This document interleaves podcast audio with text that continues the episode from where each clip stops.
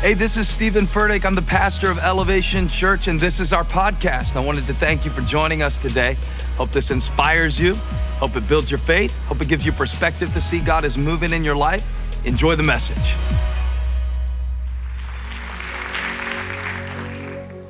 God brought a scripture to my memory from 1 Corinthians chapter 15. I read from verse uh, 54, 1 Corinthians chapter 15 verse 54. When the perishable has been clothed with the imperishable, and the mortal with immortality, then the saying that is written will come true.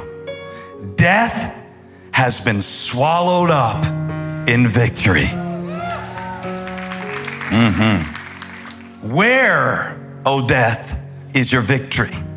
Where, O death, is your sting? The sting of death is sin, and the power of sin is the law. But thanks be to God, He gives us the victory through our Lord Jesus Christ. Therefore, my dear brothers and sisters, stand firm. Let nothing move you. Always give yourselves fully to the work of the Lord because you know that your labor in the Lord is not in vain. What a word. Today, I want to talk to you from an unusual topic. I want to speak about the gift of victory. I want to give you, go ahead, put your hands out because I want to give you your first Christmas gift. You hadn't opened anything yet, have you? All right, well, get ready for this the gift of victory. Somebody shout, It's mine, it's mine, it's mine. I want it, I take it, I receive it. It's mine. It's got my name on it. Huh? Let's unwrap this together today. You be seated in God's presence. The gift of victory. I think my oldest son Elijah put it best one time. I don't remember how many years ago this was, but he was having a hard time in school because they were dividing up and playing this certain game with this certain team at recess, and they kept losing. And one of the girls in his class said, Elijah, quit having such a bad attitude. It's not if you win or lose, it's if you're having fun. So he came home mad every day. You know, we lost again, and whatever her name was said, it's not whether you win or lose, it's whether or not you have fun. After about three days of this, he comes home. This is the most brilliant thing that has ever been said in the Furtick household. Listen to what he said. He said, Dad, today I got her. I said, You got who? You won? He said, No, we still lost. But when she said that after we lost, his teammate who kept saying, It's not whether you win or lose, it's whether you have fun. He said, I was ready. And this time when she said it, she said, Elijah, it's not if you win or lose, it's whether you have fun. I said, Well, I'm not having fun if I'm not winning. That's my boy. That's my boy. He's got that anointing of antagonism, that anointing of counterattack based in sound logic. That's the truth, man. I'm not having fun if I'm not winning. And maybe you're not competitive. You little Pollyanna positive. It's not whether you win or lose. That's fine. But our family is very different. Our family does not have game nights. Oh, we tried. They were too bloody and traumatic. I figured if I kept having game nights with my kids, the therapy bill would be through the roof when they get older because it just always, it always ended poorly. And y'all pray for Holly because she has this uh, competitive spirit that would come out at game night. Y'all believe that? Y'all believe she was the problem? You must be a first time guest if you believe that. No, it was all of us, really. Every single one of us. We're hor- now we have a lot of good family traditions. I mean, I think that our family is pretty cool, really cool. I'm really proud of our family. We got um, we have we had a family lunch club when the kids were smaller. We had a uh, we had a Pixar challenge. You know what's funny though? Even when we set out a few summers ago to watch every Pixar movie as a family, we made it a competition of which Pixar movie was the best. Oh man, we got issues. And Monopoly? No. Mm-mm. I can't even say Monopoly without my family feeling some uh, some PTSD. But I think the reason I wanted to use that kind of as an example before I get to this scripture that I read you in First Corinthians, I, I really want to illustrate, isolate, and hopefully the Holy Spirit will illuminate the principle and the contrast that Paul is giving here in First Corinthians. Because he speaks about the victory that God gives. Put up verse 56 again, or verse 57 rather, where he says, Thanks be to God, he gives us the victory through our Lord Jesus Christ. That's a wonderful scripture. It's the kind of scripture that you'll often see hanging up, like in a weight room or football locker room. God gives us the victory because he doesn't like the other team. His favor is on us, so we're going to win because God is God is with us, mighty warrior. And other scriptures that are taken out of context, but it's good. It's good scripture to put up in a locker room. It's amazing scripture to put up anywhere. I just want to point out that in this particular passage, Paul is not so much concerned about external victories as he is about the internal victory that God has promised us over sin. It is no good to win in every other area of your life if the victory over sin in your life is theoretical and abstract. In other words, Paul is saying that there will come a day where the perishable will put on imperishable where the corruptible will put on incorruptible. He's talking about the resurrection of the righteous, which will come in the last days. He's basing this expectation in the example of Jesus Christ, who did exactly that when he got up out of the grave. I mean, that's a pretty big win when you beat death. Floyd Mayweather is still undefeated, but death isn't. Death got its first loss after Jesus hung on the cross said, It's finished, but I'm not done because after I get the keys to death, hell, and the grave, I'm to go tell my brothers, You get up too. That's awesome.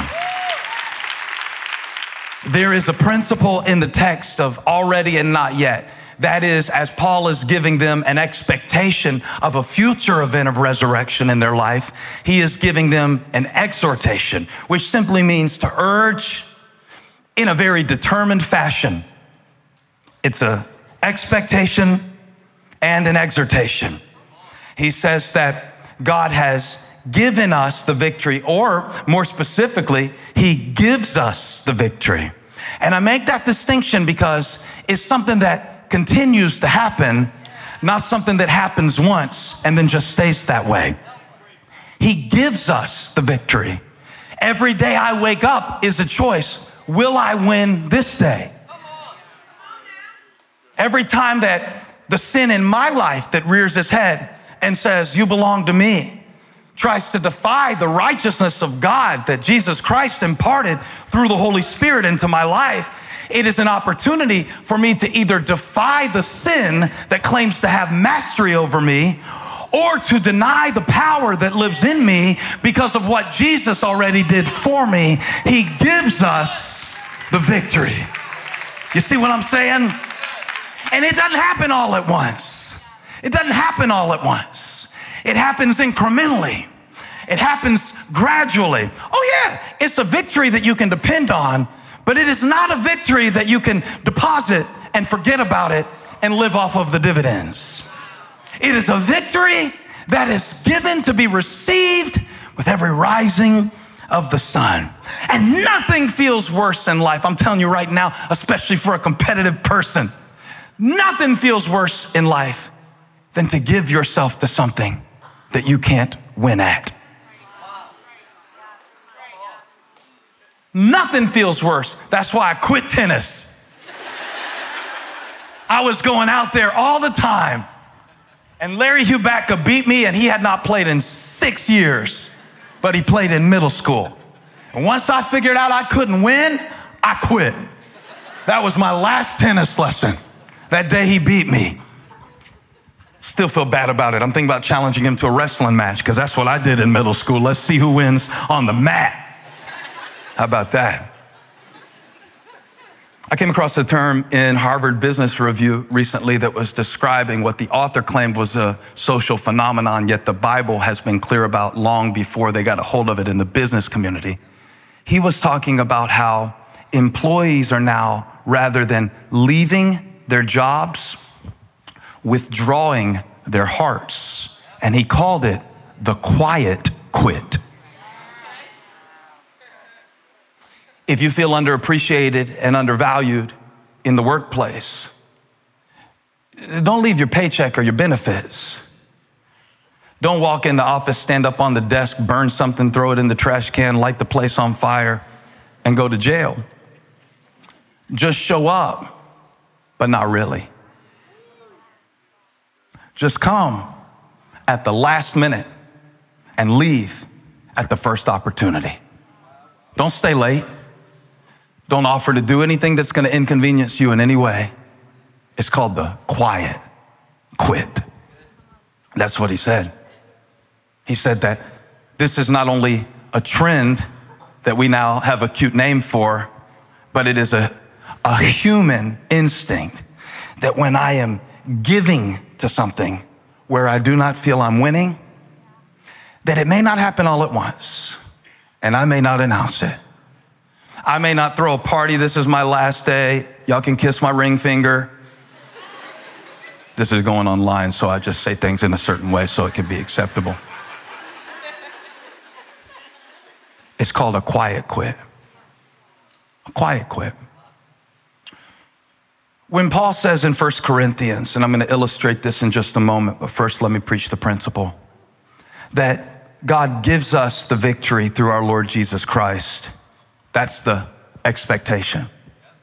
When he says in verse 58, therefore stand firm, let nothing move you, always give yourselves fully to the work of the Lord. That is the exhortation. And I wonder, did God give me this word today called the gift of victory to someone who is in the middle of a quiet quit in your life. You have not announced that you are an atheist and you don't plan to. You didn't change your bio on Instagram to I hate God.com. But deep down in your heart, since you're not winning, it seems like the only logical response is to quietly quit trying. Because if I quit trying, then when I don't win, I'll understand why. If I quit trying, if I completely give in to the sin, I will no longer have to resist it. So I won't feel weak because I won't be fighting. If I lay down and die, and quit trying to be a joyful, positive person and completely give in to the cynicism that tries to run the operating system of my life, I won't lose because I didn't show up. And if I take my ball and go home, if I take my belief and go home, the devil can't whip me because if he, if he can't find me, he can't beat me. So I'm going to hide behind excuses and pretend like I don't want it and settle for stuff that I used to struggle against and I'm not going to announce it because if I announce it, somebody might come get me and pull me out of it. So, what I'll do rather than announcing it, rather than quitting in a way that people can perceive, I will just show up in my body, but I will not be present in my mind. I will not bring my best. I will not bring my heart. I will not bring my ideas. I will not bring my playfulness. I will not bring who I really am because if I don't bring who I really am, then you can't beat who I really am, I will hide behind the excuse that I don't want it anymore.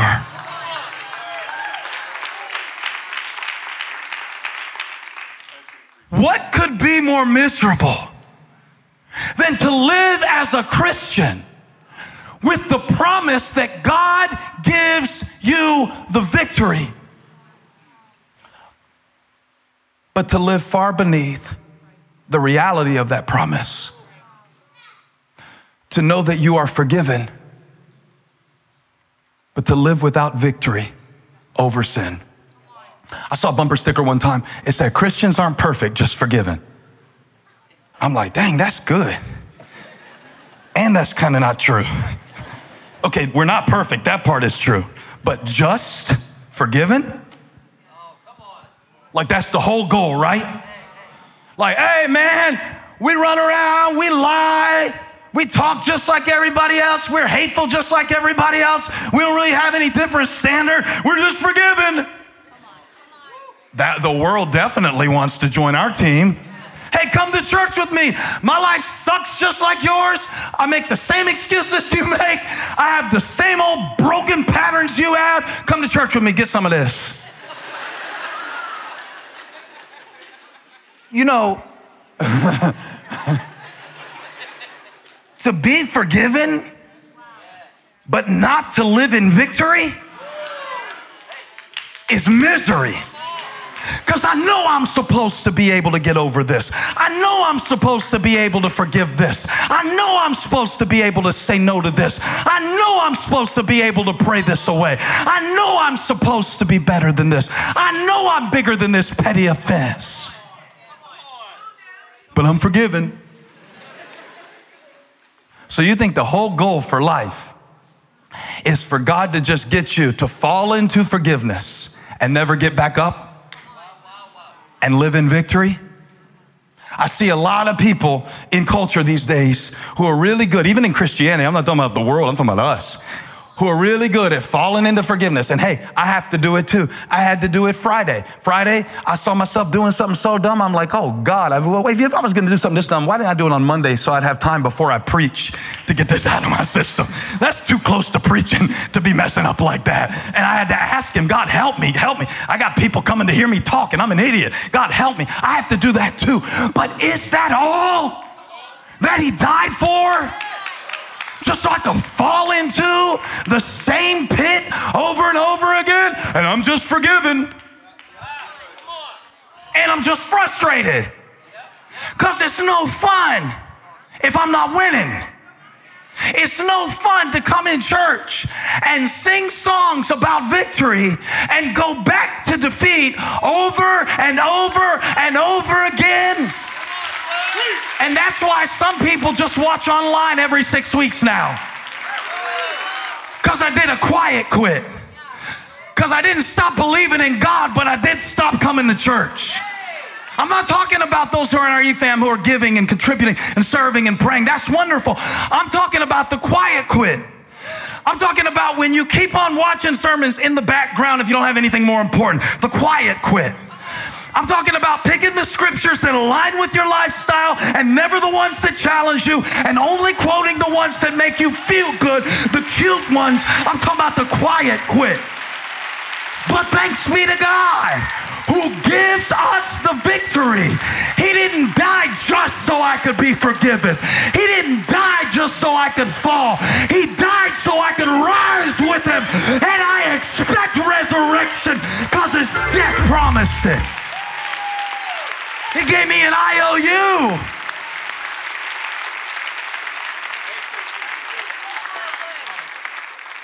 With him we rise. With him we rise. Say it. With him I rise. Just like he did. So, so there's an example of an expectation that the perishable will be swallowed up in imperishable. And he uses the best example. If Jesus beat the grave, what do you have permission to stay down in?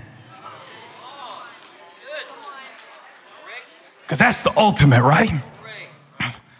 If I bench 300, you better get this 155. And I did do that one time. I'm not gonna tell you how long ago it was, but I did do it one time. Jesus said, If I got up out of this, do not use forgiveness as permission for failure.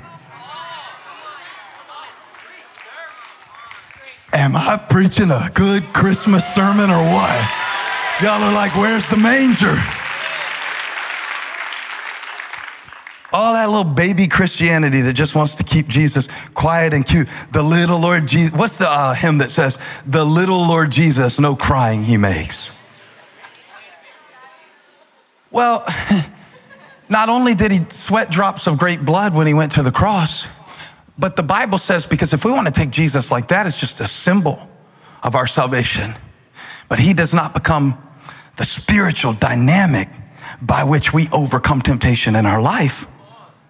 Then what are we to do with the fact that when Jesus was dying on the cross, it said he endured it, despising its shame for the joy set before him? He wasn't just dying up there. I, I know how this kind of message can sound. It can sound super Baptist. it's like, stop sinning. I'm not saying stop sinning. I'm saying stop stopping. That's what I'm saying. Because if I were going to say stop sinning, then I would have had to reach a state of sinless perfection and I would be Jesus and I would not be here if I were Jesus. I'll be in heaven with the angels getting ready to have my birthday party on December 25th.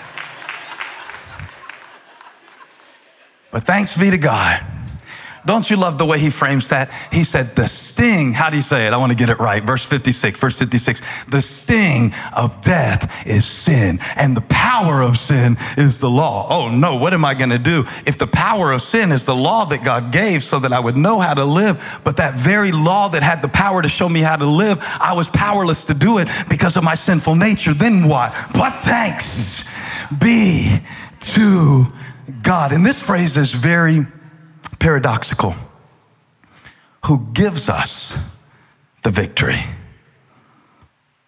which doesn't even seem to be a real thing because a victory is not something that is typically given, it's something that is won. Think about it, think about it, think about it, think about it. When he said, Give me the verse again, he gives us the victory. That in itself is a miracle.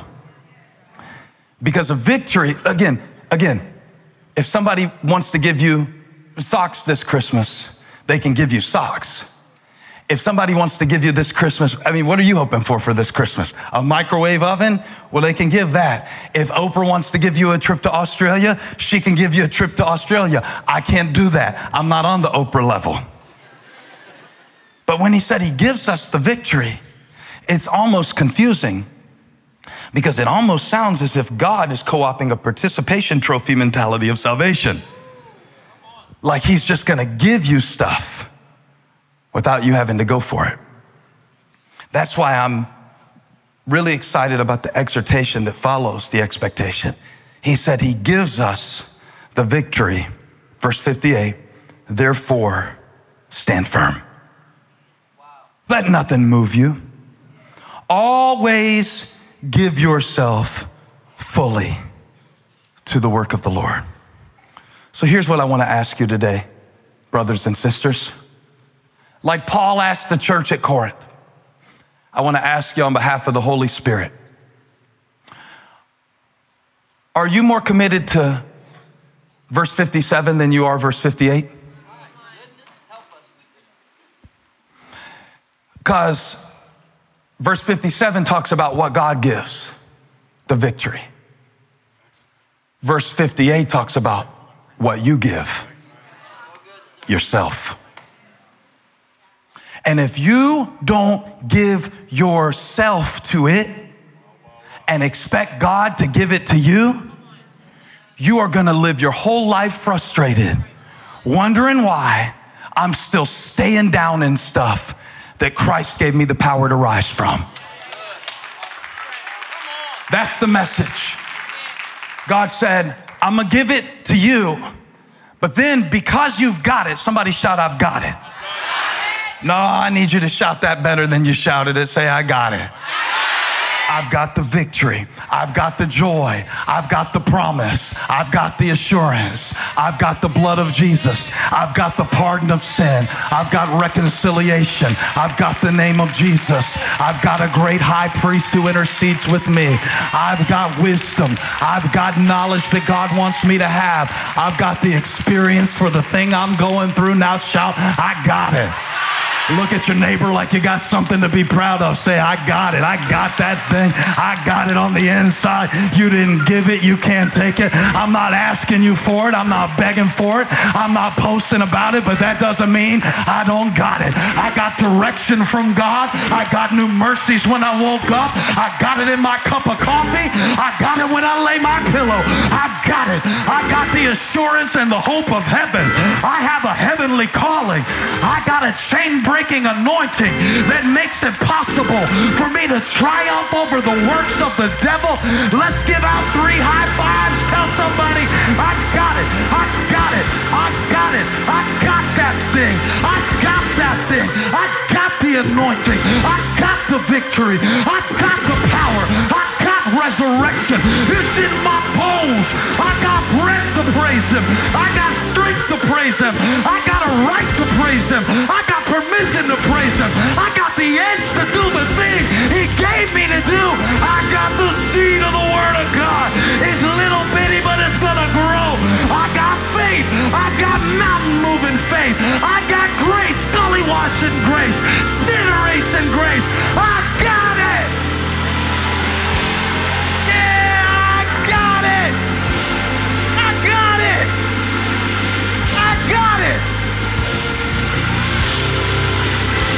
It's a gift. I didn't earn it. Don't deserve it. But I got it. Couldn't work for it. Couldn't climb to it. But I got it. Tried to run from it. Tried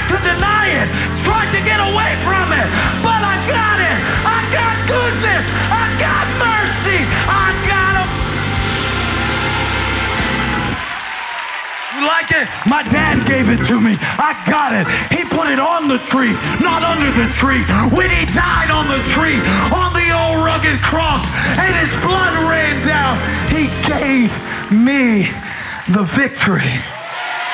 Thanks be to God.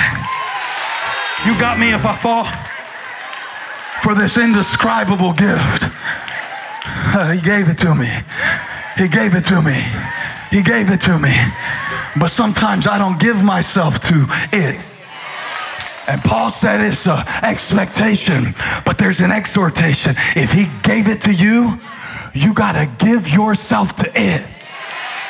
You can't quiet quit. You can't loud shout in church and quiet quit at home. Shout on that. But you better keep shouting when it gets hard this week. You better get shouting when you look at those bills this week. You better get shouting when it comes over you this week and you think, oh God, I'm about to go crazy. I can't quit. I got something eternal, imperishable, incorruptible, the seed of the Word of God. Y'all sit down before I break my neck. I got it. I got it. I got it. I got it. I got it. I got it. I got it. Catch it. I got it. Catch it. I got it. Catch it. I got it. I got it. I got it. I got it. I got it. I got it. So when you won wrestling yesterday, that's different than this text. Five matches in a row he won. Uh-huh. Uh-huh. I tell him all the time, this is Graham, our middle. So I, Abby's gonna be mad because I hadn't told a story about her in this sermon. They always, I told you we're so competitive. They fight over who got to be in my sermon the most. This is how dysfunctional your first family is, all right? You see our Christmas card, us smiling? One day I'm gonna send y'all the Christmas card of what happened before the smile and after the smile. And put it on your fridge for when your family is freaking out and you feel better.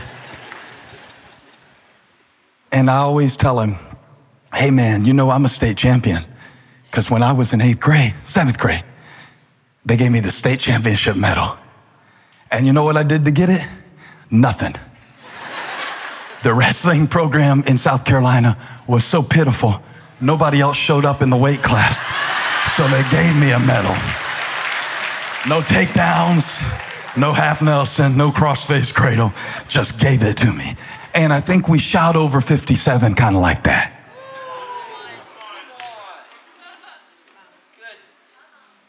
I want a medal. I want a miracle. I want maturity. So, what really got me going on this text about the gift of victory is that it is an oxymoron, which becomes true because of the gospel. That's what God does. He makes stuff that makes no sense, makes sense by His Spirit. So, then I can be like, I don't feel victorious but I got it. I don't see how this is going to work out, but I got it. And truth be told, some of us have never lost bad enough to appreciate when we win. When, when I was growing up watching the Clemson Tigers, a 10 and 2 season would have been a miracle. But now Dabo has got these fools so used to winning, they're talking about 10 and 2. Oh God, we lost to the Gamecocks. And you know what? I'll come back down there, lay hands on you. All right, pray for me. That one game, everything on that season when the Clemson Tigers lost to South Carolina Gamecocks last weekend, it was like the season. Yeah, go ahead, go ahead. You can do it again in eight years. Eight years from now, you can do it again. Go and get your eight year shout in. Every eight years, you can shout about that. But watch this, watch this. You mean one loss ruins the whole season? You mean one area of your life where you don't have it together? Even in Ezekiel, when they saw the river flowing from the sanctuary, he said there's still going to be salt marshes, even though the river's fresh, even though it's going to turn from the Dead Sea to the Mediterranean Sea, there are still going to be some swamps. There are still going to be some secrets that you keep about what you deal with. And are you really going to let that make you quit on all the good things God has given you? Are you really to make the three annoying things about your wife? talking about your wife. My wife is perfect. The three annoying things about your wife keep you from seeing the 300 amazing things about her and the 3,000 screwed up things about you, you little jackalope hypocrite, you Pharisee, you whitewashed tomb. No, Victory, not only is it a gradual realization, it is a focus, it is a choice. And I feel like there are some things that God has given to you that you are not giving yourself to it. You're in a quiet quit. All right, I, I went home and I'm gonna give you Old Testament scripture. We're gonna get out of here. But let me tell you a story. I went home and told Holly a while back I think I'm to quit songwriting. No sooner did I finish saying it to her and go uh, off by myself, the Holy Spirit had this very frank conversation with me. Holy Spirit, Holy Spirit. But this was just between me and God. Okay, you know how when preachers say, God spoke to me, and you wonder, like, why didn't he do that to me? I never hear anything like that, man. Okay, first of all, it's because preachers are crazy and second, they're lying and exaggerating. The Lord don't talk out loud like all that to most people. Most people that the Lord talks out loud to, I just want to give you this little word of wisdom. Most people that the Lord talks out loud to, he may do that occasionally, but if he has to do that for them all the time, that means they haven't matured enough to hear him speak in the silence as well. So, you know, the Lord didn't speak over the intercom or anything like that to me in this. But here was the sense, okay? And I'm gonna give you this because I think he wants to say it to a few hundred of you. I said, I think I'm gonna quit songwriting.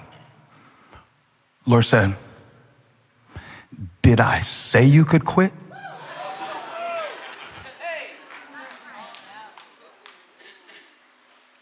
Boom. I can't quit. I got to give myself to it out of gratitude that God gave it to me. And if He gave me a gift, if He gave me a victory, if He gave me a seed, and I quit on the gift, it will quit on me. Now take this, you're like, I don't write songs, what's the point? You're raising kids. Well, I'm not gonna put them up for adoption, preacher, I'm good. Have you quiet quit? Well, I'm not leaving. I'm good. This message is not for me. Have you quiet quit? Because Paul didn't say keep showing up for the work of the Lord, did he? He said give yourself fully. You heard it? Give yourself fully. Give yourself fully. How can we expect total victory and live in partial obedience? How can I try three times? How can I try five times? I had a friend who went to therapy once, said it didn't work. Well, maybe get a new therapist, but don't quit. the issues you're wrestling with, you're gonna go to one therapist, and because they didn't have the answers in an hour to fix the life you've spent 53 years messing up, you're just gonna quit on the process. You're just gonna quit on the church. You're just gonna quit on your dream. You don't get to quit until God says quit. That's not how this works. He who began a good work will be faithful, but you gotta bring you to it. I got the gift. I've got, God gave you a gift to do it. God gave you a charge to do it. God gave you the ability to do it. God gave you the sling. He gave you the stone. He gave you the opportunity, but you are not giving yourself to it. And it's no fun if you're not winning. And you won't win if you don't give yourself fully to it. That's why I was standing on your chair because I'm giving myself to this. I'll come up here to preach to you and go, Are they ready for a word today? Ready or not, here we come. I'm gonna put myself in this message. I'm gonna sweat all the way through this sweater until it's nasty when I take it off. And if you don't want the word, somebody else can get it on Tuesday. I'm giving myself to this. And you know what? Some of you are just like me. You've got the gift of keeping going because you have the belief that if I don't quit, that if I keep believing, that if I show up enough times not feeling it, that if I keep doing it in God's name, that if I keep getting better and learn from the losses and learn from the pruning and learn from the cold nights and learn from the mistakes, if I don't quit, I'll win. Why? I got the gift.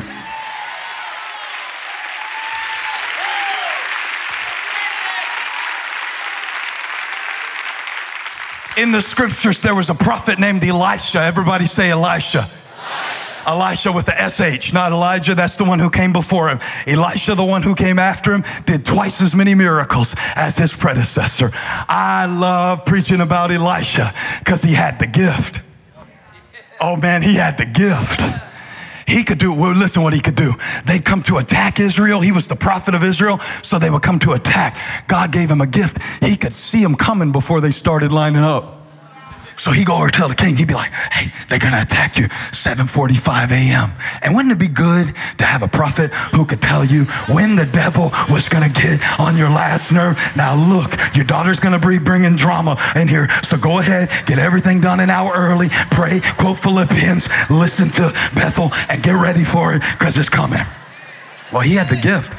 Not only, not only the gift, not only the gift of power in the battle, but a preemptive gift of perceiving the battle before it happened. And that's why I love reading about his life because he see things. One scripture, I used to preach this, this passage all over the world, and I quit preaching it for a little while. But uh, I'm gonna do it one more time in the next uh, seven minutes and 24 seconds. And it's over in Second Kings chapter 13. And I'm going to tell you this story and I'm going to get out of the way and I'm going to change out of this sweater and I'm going to go home. I'm going to eat eggs, bacon, keto biscuits. Mm, let's hurry up and get through this so I can eat my biscuits in the Bible book of Second Kings, chapter 13, get ready for this. It says that Elisha had been suffering from the illness from which he died. Now, watch this. He didn't die until God was done with him. So the illness didn't kill him, God took him because you, you, you don't understand how big God is, how sovereign God is, how great God is, how vast his plans are, how awesome his might is, how strong his armies are. The devil can't do anything to you that God does not permit. He just can't do it. He can try it. And even if he does it, God will use it because that's how big God is. He had been suffering from the illness from which he died. But that's not the part I want to preach. I want to preach about this. Jehoash, king of Israel, went down to see him. Why did he go see him? Because he had the gift. He needed to know who am I going to be fighting and how can I win? And some of us come to God only when we're in battles. Because Jehoash, the Bible says, was an evil king who did not do what was right in the eyes of the Lord. But now, when he needs the word of the Lord, he knows where to go to the one who had the gift of discernment, the gift of prophecy, the gift of instruction. He went down and wept over him. My father, my father, he cried, the chariots and horsemen of Israel. Elisha said, uh, Get a bow and some arrows. And he did so. Take the bow in your hands, he said to the king of Israel. And when he had taken it, Elisha put his hands on the king's hands. I don't know what God's going to call you to do when this sermon is over, but it's going to involve putting your hands on something that you already have. God is not going to speak to you about something you could do if you had someone else's stuff. Stop comparing. Stop lusting. Stop even wishing. Don't make a wish list this Christmas. Make a weapon list of what I already have. That if I point it forward in the coming year, God will give me the victory. Say that. God will give me the victory. And he told him what to do, and he did it. He said, Get a bow, and he did it. And get some arrows, and he did it. And look at verse 17. Open the east window, and he opened it. Everything is going good. He's doing everything that the word of God says, everything that the man of God says. Nothing more, nothing less. He doesn't know where this is headed, he doesn't understand how it all works together. He's just doing it because he knows that God has given the word that he needs for victory inside of this this man who's dying. And even though he's a king, he knows that God's word is what gives him the wisdom to win the victory. I want you to get that. It is, I don't care how high you are, how smart you are, how good looking you are. It is God's word. It is God's will that gives you the wisdom to win in the areas of your life that matter the most. Now he said, open the east window and he opened it. And then he told him, shoot. And he shot. Everything's going good. Watch this victory verse. This goes exactly exactly perfect with what I read you to start my sermon. This goes so good together because he said, Thanks be to God that gives us the victory. And watch what the prophet said the Lord's arrow of victory. Whose? Whose victory is it? The Lord's arrow of victory, the arrow of victory over Aram. And we could substitute in whatever you're fighting because everybody in this room and everybody online has an Aram. It might be addiction, it might be bitterness, it might be resentment, it might be a prodigal child away from God and away from you and away from how you raised them. Everybody has an Aram, but everybody has an arrow. And if you've got the arrow of the Lord's victory, no weapon formed against you shall be able to prosper. So he said this, he said this, he said this, and I'm closing, I'm closing, I'm closing. You will completely destroy the Arameans at Aphek. And if it ended there, I would shout. But the Bible says that after he told him about the victory, verse 18, then he said, take the arrows. The king took them. Elisha told him, strike the ground. And he struck it three times. The next part is the quiet quit and stopped. Well, nothing wrong with stopping. Pastor Steve. I mean, after all, the prophet didn't tell him how many times to strike. Watch what the prophet said. Prophet was angry. Elisha had an attitude. Elisha had a temper. The man of God was angry with him and said, You should have struck the ground five or six times. Then you would have defeated Aram and completely destroyed it. Now you will defeat it only as many times as you did what I told you to do but you told me that the Lord gave me the victory. But then I told you that if you didn't get down on the ground and do something that corresponded with what I spoke to you, you would not realize everything that I reveal. How could he have known that he needed to keep going? I think it's pretty obvious, y'all. The prophet didn't say stop. You keep doing it until God says stop. You hear me? I need you to stand up if this is your word, because it's a temptation to quit right now. In fact, there is a generational spirit that is not limited to millennials, it's all of us. We're all thinking we can just quit stuff whenever we want to quit stuff and walk away from stuff the first time it doesn't work. And the moment it gets hard, we quit because we don't feel it. But feelings are not Lord, Jesus is Lord. We don't walk by feelings, we walk by faith. And if God God didn't say quit, you don't get to quit. Let me be a prophet for a moment. You can't quit on yourself. You can't quit on your freedom. You can't quit on your destiny. You can't quit on your assignment. You can't quit on your anointing until God says quit. And I prophesy over your life today that you have the gift of victory. It is not of works. So watch this. We don't fight for victory. We fight from victory. So what I know in my spirit, y'all help me, y'all help me. What I know in my spirit is that God gave me a preview of my purpose. He showed me what I could be in Him. He showed me and told me what I could do through Him. He gave me a word. I got a glimpse of it. I saw that arrow flying. I saw my kids getting through it. I saw myself recovering. I saw myself rebuilding it. I saw myself finishing it. And now I'm going to do it as many times as it takes for me to receive what God has revealed. This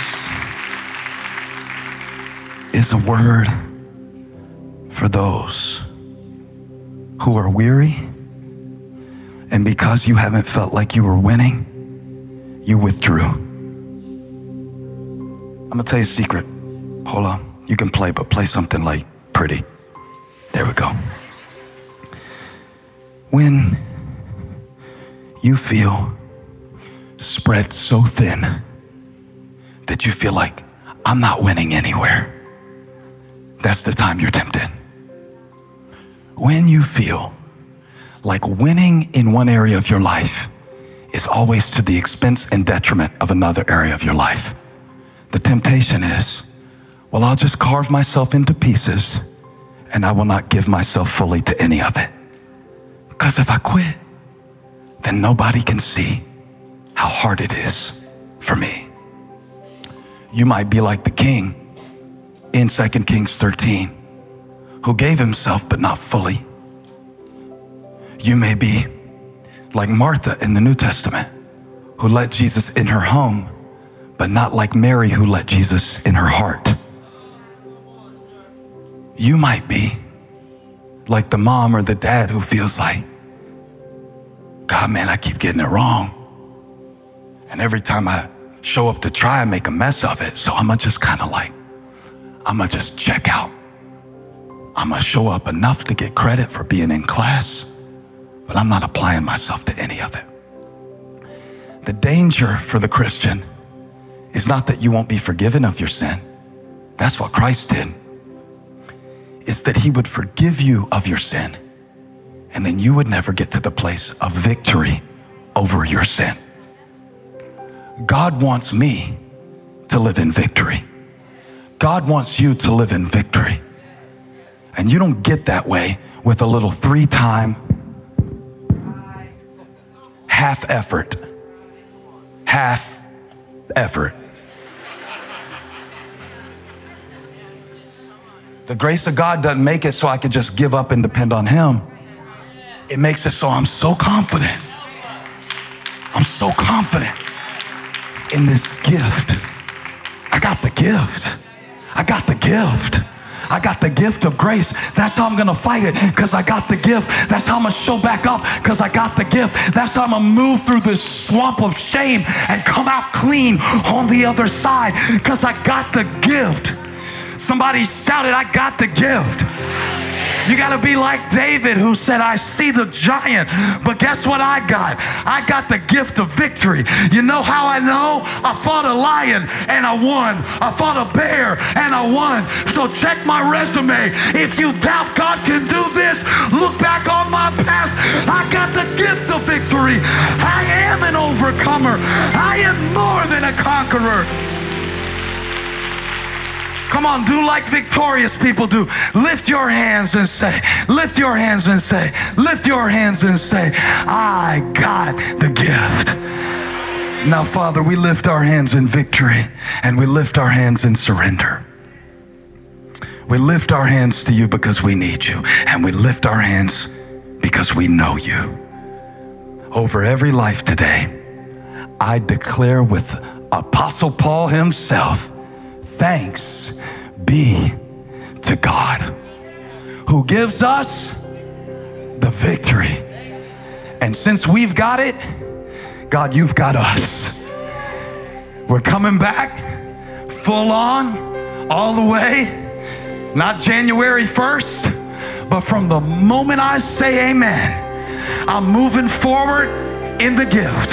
I'm moving forward in the grace. I'm moving forward in the glory and the restoration of God and in the power of His presence.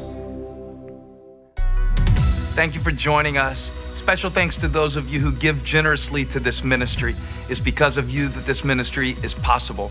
You can click the link in the description to give now or visit elevationchurch.org slash podcast for more information.